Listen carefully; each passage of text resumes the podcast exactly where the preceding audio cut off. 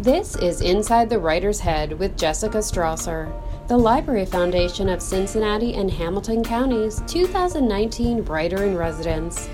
The Library Foundation's Writer in Residence program promotes writing, literacy, and creativity while furthering the library's mission of connecting people with the world of ideas and information.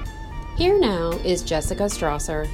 Hi, everyone. I'm Jessica Strawser, and if you like thrillers as much as I do, you're in for a big treat today. Our guest is David Bell, the USA Today bestselling author of eight novels from Berkley Penguin, including Somebody's Daughter, Bring Her Home, Since She Went Away, Somebody I Used to Know, The Forgotten Girl, Never Come Back, The Hiding Place, and Cemetery Girl. His new psychological thriller, Layover, releases in a matter of days on July 2nd.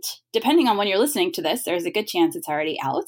And he'll actually be in town discussing the novel at Joseph Beth Booksellers on Monday, July 8th. David is an associate professor of English at Western Kentucky University, where he directs the MFA program in creative writing.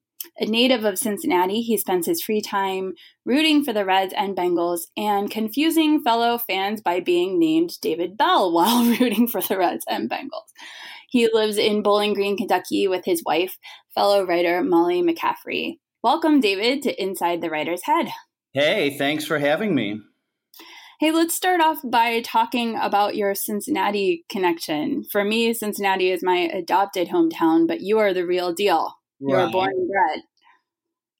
You're a West Sider, correct? Yes, and, and and I think I'm a little bit older than the David Bell who manages the Reds. So I was David Bell first. Ah, right. He, he copied me.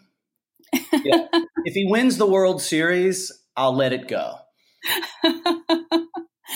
so you, where did you? Do you want to fill everyone in on where you went to high school? Yeah, I, I, grew up on the west side, um, and I went to grade school over there at St. Catherine of Siena, which is very important if you're from the west side to identify your Catholic grade school that you attended. Um, and then I went to St. X for high school, uh, and I was class of '88 from St. X. Um, and then I went off to college, and I and I came back to Cincinnati um, when I went to graduate school, I got my master's degree at Miami, so I was near Cincinnati, and then I got my PhD at UC, so I was back in Cincinnati for uh, five years to get my PhD. So, so I boomeranged back a couple times. And you are a doctor of writing. You're fancy. I am. Yeah. I. Yeah. I kind of disappointed you weren't calling me doctor throughout. I'm sorry, yeah, Dr. Paul. Yeah, it's all right. so uh, for those listening, David and I met each other. We were we were actually seated next to each other a couple of years back at Books by the Banks, which is a big annual book festival in town. If you haven't been, you should go. It's every October at the Duke Energy Convention Center and they bring in uh, dozens and dozens of authors who are available all day for you to come in, say hi, uh, get a book signed. They have events for kids and teens. It's all free. It's great.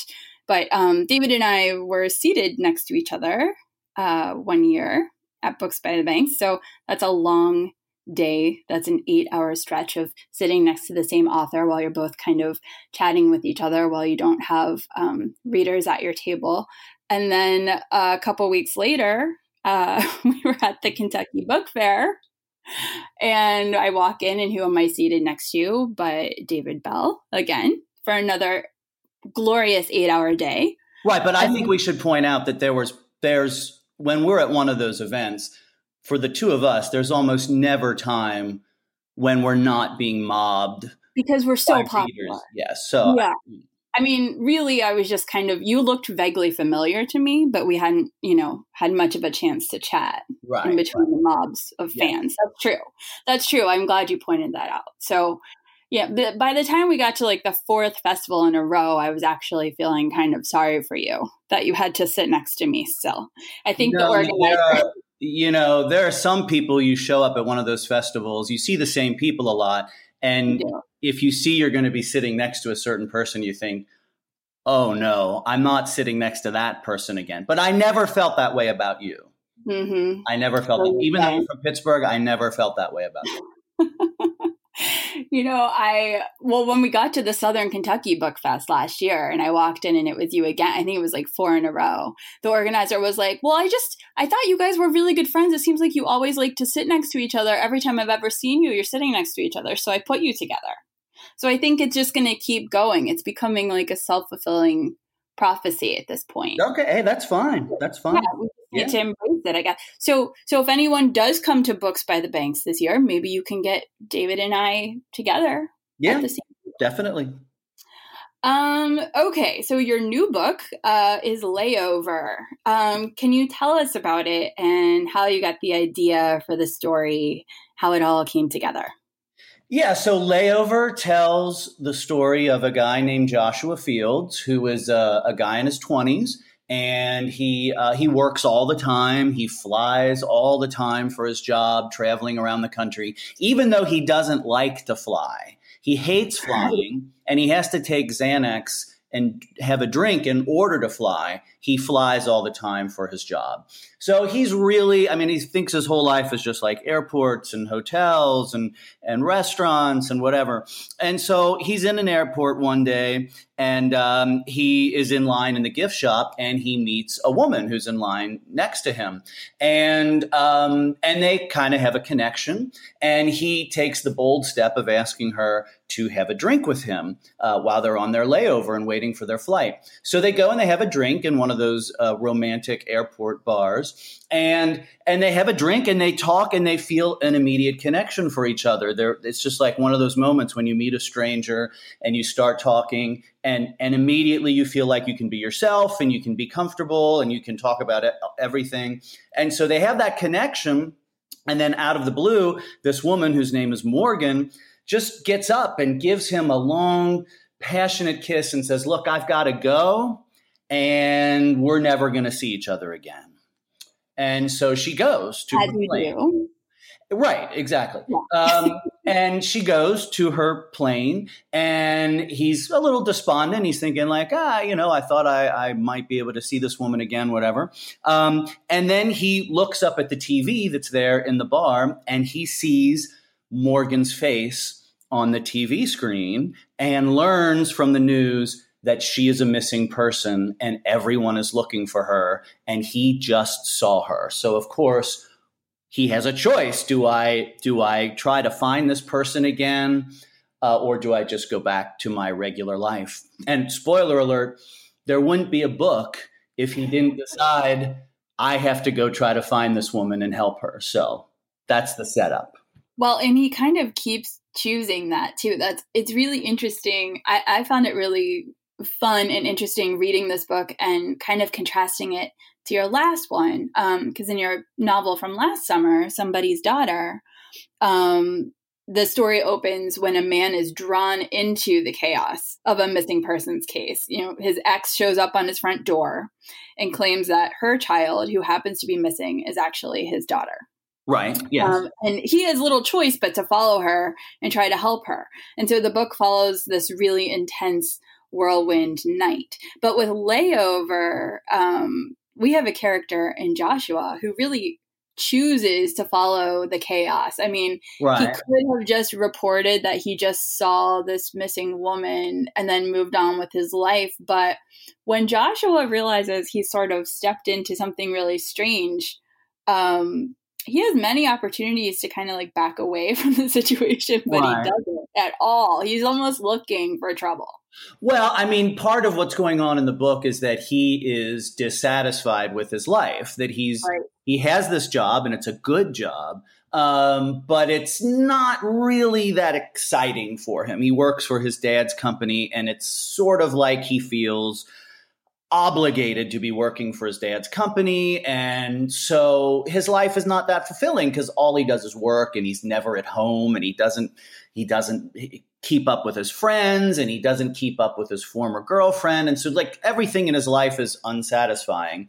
So then this door opens to this other world that this, that maybe this woman is someone he has a real connection with um, and maybe all of this is much more exciting than the mundane life he's been living. So I think that's part of the reason why he seeks the adventure that he he seeks by getting on the plane and following her. Yeah, I could take another Xanax and go do what I'm supposed to do on this flight to Tampa, or right. I could go chase this missing woman into Kentucky. Right, where where everybody wants to go. Exactly. Yeah. yeah. so this book actually all are is it all your books that are set in fictional Kentucky towns? Do I have that right? Well, no. The first, um, the first, I'm trying to remember the number four or five, maybe, were set in fictional Ohio towns. Uh-huh. Um, even though I was already living in Kentucky when I was writing them, I was still writing about Ohio. And then um, when I, so I was living in Kentucky, and I thought, well, why don't I start setting some books in Kentucky? Um, and this one is the one that that actually goes. Uh, usually, my books are set just kind of right around one place. This one is different in the sense that it's they're flying to different cities. I mean, a lot of it happens in Kentucky, but they're also flying to some different cities. Um, so it's a little more expansive in that way. So, why? I already know the answer to this, but can you answer for our listeners why you choose um, to invent a town or use a composite town instead of using real towns for your stories? Well, the reason is just because then I can do whatever I want to the town. I can take pieces of towns that I know and I can put them all together and mash them up into whatever I need the town to be. And then I'm not obligated. I mean, not that like people, if you do it in a big city, then there are a lot of people who might be able to say, like, oh, there's not a there's not a Starbucks on that corner or whatever. Um, but but I just want to have the freedom to set the town up any way I want, and then and then I refer to real places around it. So like I'll put a town in Kentucky and make up the name of the town and lay it out any way I want. And then I'll refer to real places like, oh, they went to Lexington, they went to Louisville, they, you know, they went up to Ohio, they went down to Tennessee, whatever. Um, but then that just gives me the freedom to do whatever I want with the landscape. And then nobody, nobody comes back and says, oh, you know, I've been to that town and there's no, you know, there's no square, there's no whatever, right? You can just do whatever you want. And thanks for putting a dead body outside my restaurant because now no one's going to want to eat there.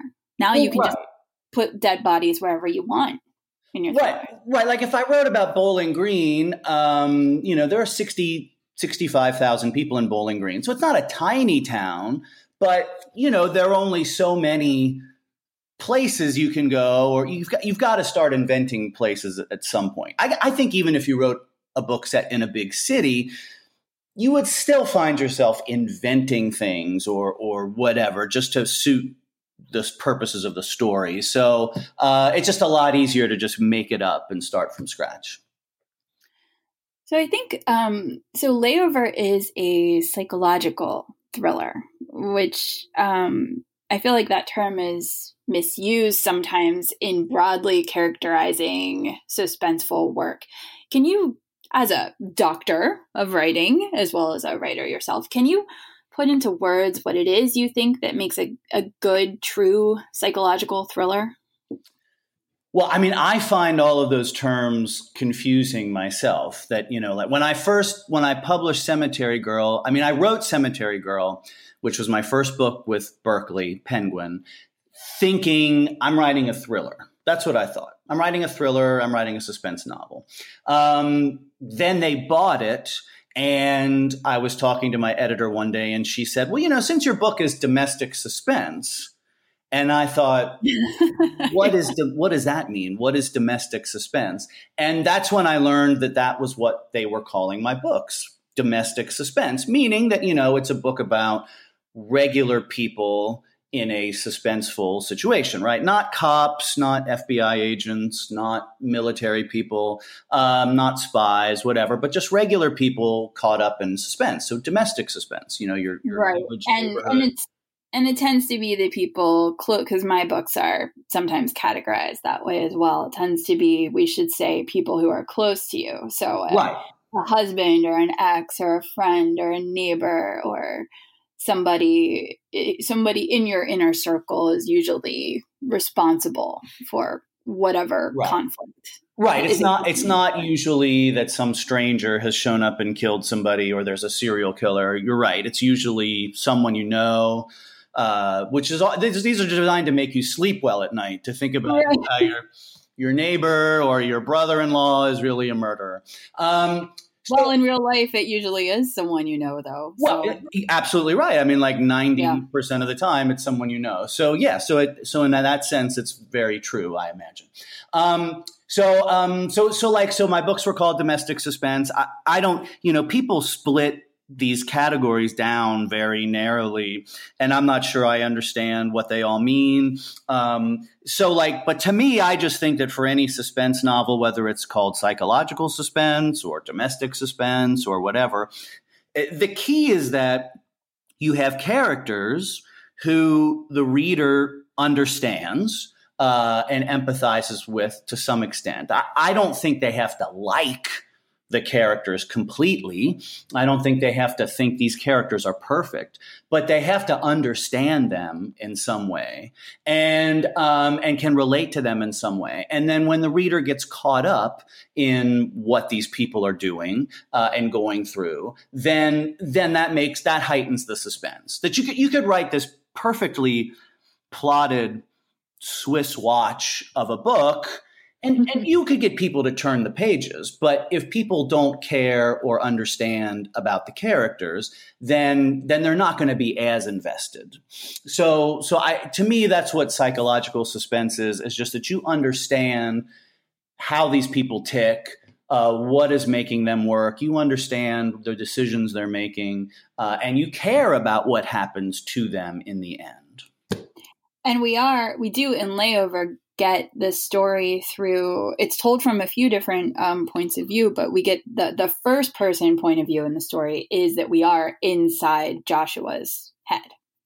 Right. I mean it's it's his story. Um, we understand the stuff about his job. We fu- we learn things about his childhood we learn things about his relationship with his father, um, his relationship to his job, and all of that. So, all of that plays a role in the decisions he's making in this book to do things that like we said at the beginning, an ordinary per like if I was in the airport and I saw a missing person, I would tell the police and I would not get involved. You know, I would I would go home, I would do whatever. Um, but I the hope is that you understand all this stuff about a character so that you believe that they would go and do things that people ordinarily wouldn't do. And you outline your novels in advance, correct? Yeah, I make a pretty detailed outline, which I which I did not do early in my writing life. I I was not an outliner. I mean, I might I might make back in those days. Um, I might have made a very very simple outline, like as simple as, you know, first scene, middle scene, last scene, or something like that. Um, mm. But now I've progressed to the point where I do have a pretty detailed outline. And I prefer that because um, I, am writing a book a year. Um, I don't have time to get too far off track, and um, and so I feel like the outline almost functions as a first draft, that you can work out as many problems as possible in the outline stage. Um, so that when I sit down to actually write the book, maybe I've answered some of the big questions, which is not to say that I don't get off track and it's not to say that I don't have new things come up that I haven't thought of, but it's just an attempt to eliminate as many of those as possible early on.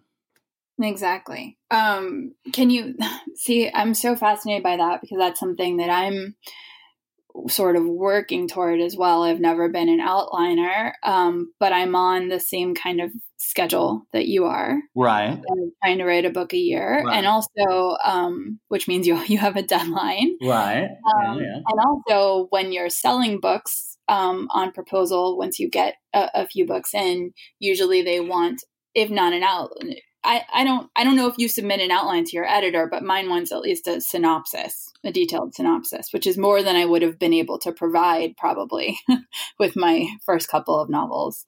Yeah, I mean that's really how it's evolved is that my editor wanted to see a what they call a proposal, but is really just like an outline, a summary of the book, and um, it it got to the point that I started just making them more and more detailed. For, you know, partially for me to to know what was going to happen, partially because I was anticipating questions that my editor would ask.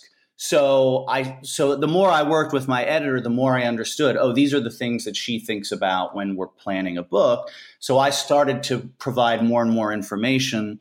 So sometimes the outlines the the, the outlines got really long. Um, but then it answered those questions. So, you know, it, it it can be frustrating trying to figure that stuff out in advance because there's a part of me that is thinking, well, I, you know, I'll just, I'll, you know, trust me that it will that it will be figured out. Um, but at the same time, my one of my greatest fears in life, and it's probably every writer's fear, is that you know you'll write 250 pages of a book and realize, holy cow, this whole thing doesn't work because I didn't think about it in advance. I didn't understand. So, you know, so the outline helps eliminate some of that. Yeah. I, so how long would you say, I mean, how long is a, like, I know Ken Follett will do outlines that are like, you know, 50 pages long. Are yours that long? Well, Ken and I, um, we think very similarly about writing. No, I don't. Um, he, I, they're not 50 pages long. Of course, his books are like a thousand pages long. So. Yeah, right. Yeah. um, no, I mean, I think the, sh- you know, like they've been as short as, you know, seven or eight pages. And then the, I think maybe the longest ones have been 19, 20, you know, 22 pages or something like that. I'm trying to think of the one for layover was maybe, it was 10 or 12 pages, maybe I'm guessing. That, that's probably about average, is it? It's like 10 or 12 pages. Well, the next time we're seated next to each other at a book yes. festival, I'm going to need you to explain uh, how you've trained your brain to start doing that in advance because I'm I'm working on it. But I do think it's hard if it's um if you're just naturally a more organic writer. But I like you, I find security in um, mapping it out in advance. But uh, sometimes when you're used to kind of writing your way in, to something in order to figure it out. It's hard for me to train my brain to figure it out without doing the, you know, the writing portion of it. Well, I, I mean, I think it's like anything else with writing. There's not there's not a right or wrong way, and there's not right. a set way to do it. And everybody, part of you know, especially I think once once we start publishing and and getting into the rhythm of of all of that we all have to figure out what works best for us. And and my editor always said this to me. She said uh, way back at the beginning she said you know some people don't like writing outlines. Some people struggle to write this kind of document. It's not natural to everybody to do it. So you know i mean i just think um, I think people just have to figure out what works best for them and how they can best utilize an outline. I mean, it may be that the outline for some people should not be as detailed because maybe that doesn't work for them. And then right. other people, I mean, I know um, it, you mentioned Ken Follett. I remember, you know, Frederick Forsyth, the the great spy novelist, talking about how he would make this whole list of index cards of like every scene in the book, you know, and it's just like so. Some people are very detailed about what they're doing. So who knows? Well, and you mentioned your editor too, and how the two of you have sort of um, developed this process together. And you're you have been with the same editor for all eight nine books, correct? Yes. Yeah. And that is increasingly rare in publishing. It's a very transient uh, industry with a lot of turnover. So it's amazing that you've had that. Yeah, it is unusual, um, and and it means that we do at least understand how each other likes to work. And like I said, I can anticipate things she's going to think about when she's looking at a book. In fact, we joke about it. You know, she'll say, like, oh, well, you know, I'm going to have my questions about such and such and such and such. So, you know, so we, we understand each other well enough now to, to be able to do that. So that helps. When you were getting your PhD, did you intend uh, then to write suspense novels? I, you know, I, that's uh, that was so many thousands of years ago. It's hard for me to remember. Um, that was way back before I became the manager of the Reds back in the in the early aughts. Um, yeah, I mean, I I don't know. Uh, yes, is the short answer, I guess, because I had um, uh, there. I wrote several books that were unpublished that remain unpublished for a good reason. Um, but yeah, a couple of those were suspense crime novels um, even back then. So yeah i always i always liked the genre a lot. I always like you know the best writing advice i've ever had is um, to write the kind of book you would like to read. And i always liked reading suspense novels and thrillers. I mean i like reading everything but that was a genre i always liked to read. And i liked the idea of writing a book that would so entertain people mm-hmm. that they would say that they were not able to put it down that they were reading the book late into the night saying i just have to read one more chapter. I just have to read one more chapter even if they know they have to get up early and go to work the next day. Um, so yeah so that was always something i wanted to do because i think that those books have a lot of appeal to a big audience. Um, yeah so i would say so. I think you know, I'm curious what the attitude was at the time in the academic writing community toward genre fiction. I mean, usually when somebody's bio has that they've come up through, um, you know, creative writing programs and that they're teaching or directing creative writing programs, they're very, very often writing literary fiction. And I've been noticing more and more and more people involved in the academic community are writing commercial fiction now. Have you seen those attitudes kind of shift and change um, within the academic community? You know, it's a good question. I mean, when I was, uh, uh to be perfectly honest, when I was at Miami getting my master's degree, um, people, there was no real strong distinction made between what I was writing and what other people were writing, at least among the faculty. One of the faculty members who I loved, Constance Pierce, who's retired now, um, she was a big fan. I mean, she wrote very, very literary fiction in her own writing, mm-hmm. but she was also a fan of Elmore Leonard and Walter Mosley and people like that. So to me, that was that was the way you could be. I didn't think there needed to be a distinction between the two. That's great. I like to read everything. I don't sit around and say like, "Oh, I would never read that book. I would never read that genre." Right? I mean, if a book is good, read the damn book. Who well, cares? It's the same with me coming up through Writer's Digest, kind of developing as a writer myself while I was editing Writer's Digest. You know, I didn't have the luxury of being, especially since I was doing you know the interviews for our cover stories i would always read the work um, of those authors. So it really forced me to read all kinds of fiction things i wouldn't or and nonfiction you know things i maybe wouldn't have normally picked up on my own. And then of course when we had regular contributors writing for us again and again i'd want to read their work too to be supportive. And so um, i think like being uh, even if you're not drawn to reading different sorts of work, I think it can be really instructive and kind of open your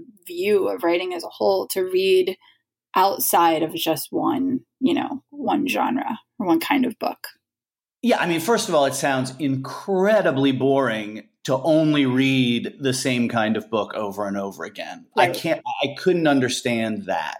Um, and and I, I also agree with what you just said, which is you can learn something from reading any kind of book, whether it's, I mean, like for instance, just reading nonfiction written in the New Yorker or something like that. You can read, you can learn so much about writing and scene setting and, and, detail and all that kind of stuff. So I would just say, why wouldn't you read everything? It's like if you went to, you know, some buffet and you said, well, I'm only, when I go to buffets, I only eat the shrimp. That's it. That's, um, you know, like, no, you could eat anything you wanted. Why would you limit yourself to one thing? Right. And I think that can actually be like a part of the reason that, that some of those labels we were talking about earlier can be kind of frustrating.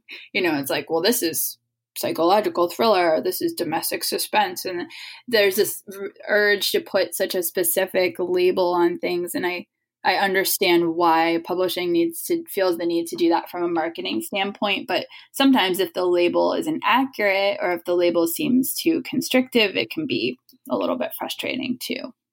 Yeah, and the truth is, readers, I don't think care very much at all. Right. I'm sure you have had the same experience I've had where you've spoken to book clubs or you've gone to book clubs and you'll have a group of readers and every month they read a book and, and they meet. And so it's like one month they'll read nonfiction, one month they read a memoir, one month they read a mystery, one month they read the book that won the Pulitzer Prize, one month they read a fantasy novel. And it's like they don't care.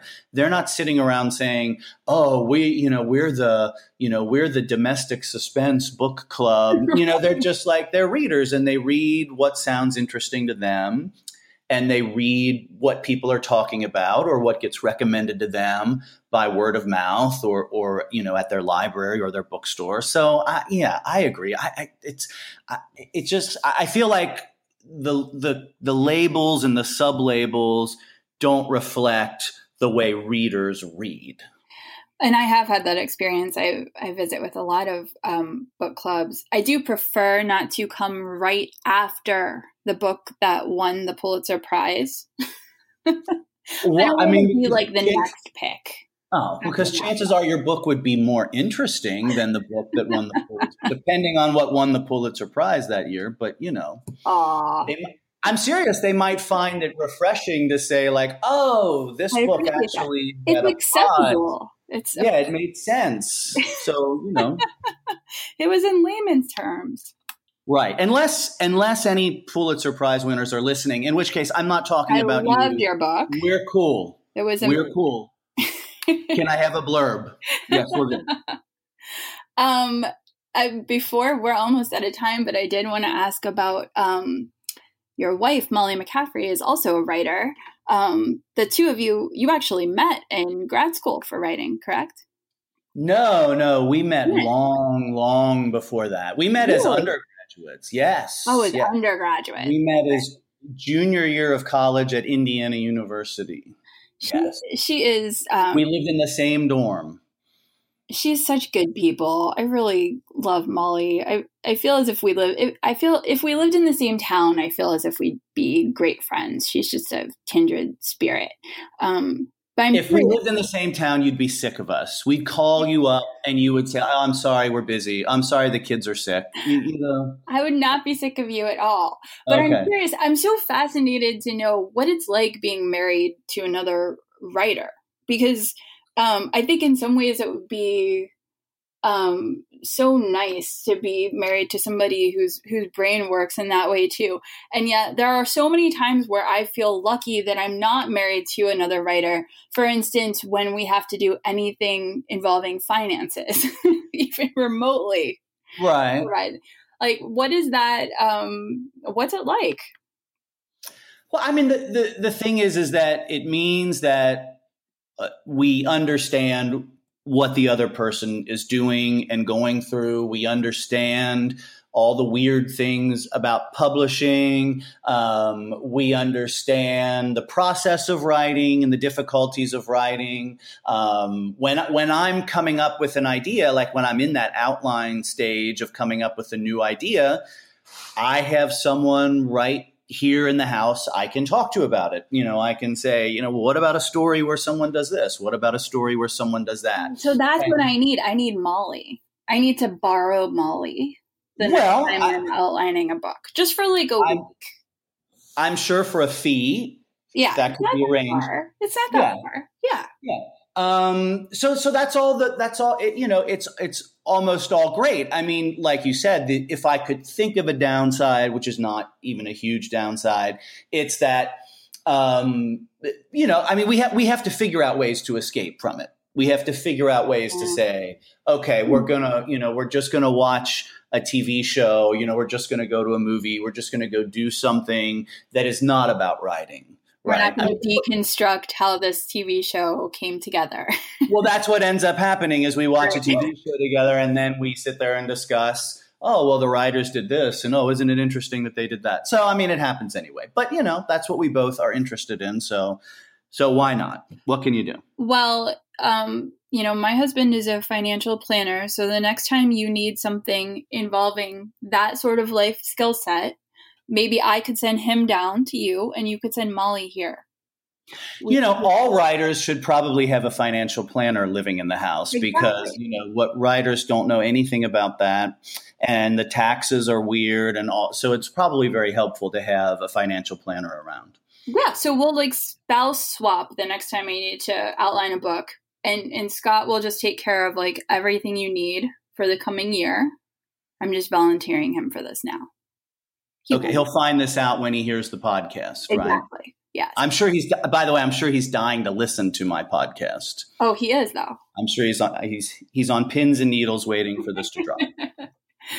um, thank you so much for making the time to do this today. This was so much fun. Could you say um, where listeners can connect with you online if they would like to learn more about David Bell, who is not the David Bell of the Reds? And your. I just want to be clear. Speaking of financial planners, that David Bell makes a lot more money than I do. and as we record this, the Reds are like seven games below 500, and he's making a lot more money than I am. Um, so they can find me. My website is davidbellnovels.com. And then it's also easy to remember all my social media. It's David Bell Novels. So Facebook, uh, Instagram, Twitter, it's all at David Bell Novels. So you can find me there and see announcements about where I'm going to be and when books are coming out and when books are on sale and giveaways and all that kind of stuff. So please come by. Yeah. Thanks for being here today, David. It was really fun. Thank you. Good talking to you. And good luck with layover. All right. Thank you. Special thanks to the Library Foundation for funding the Writer in Residence program. You can meet Jessica at various events throughout the year. Learn more by visiting cincinnatilibrary.org slash writer in residence. Don't forget to subscribe to this podcast so you don't miss future episodes. And leave us a review. It helps other book lovers find us. Thank you for listening.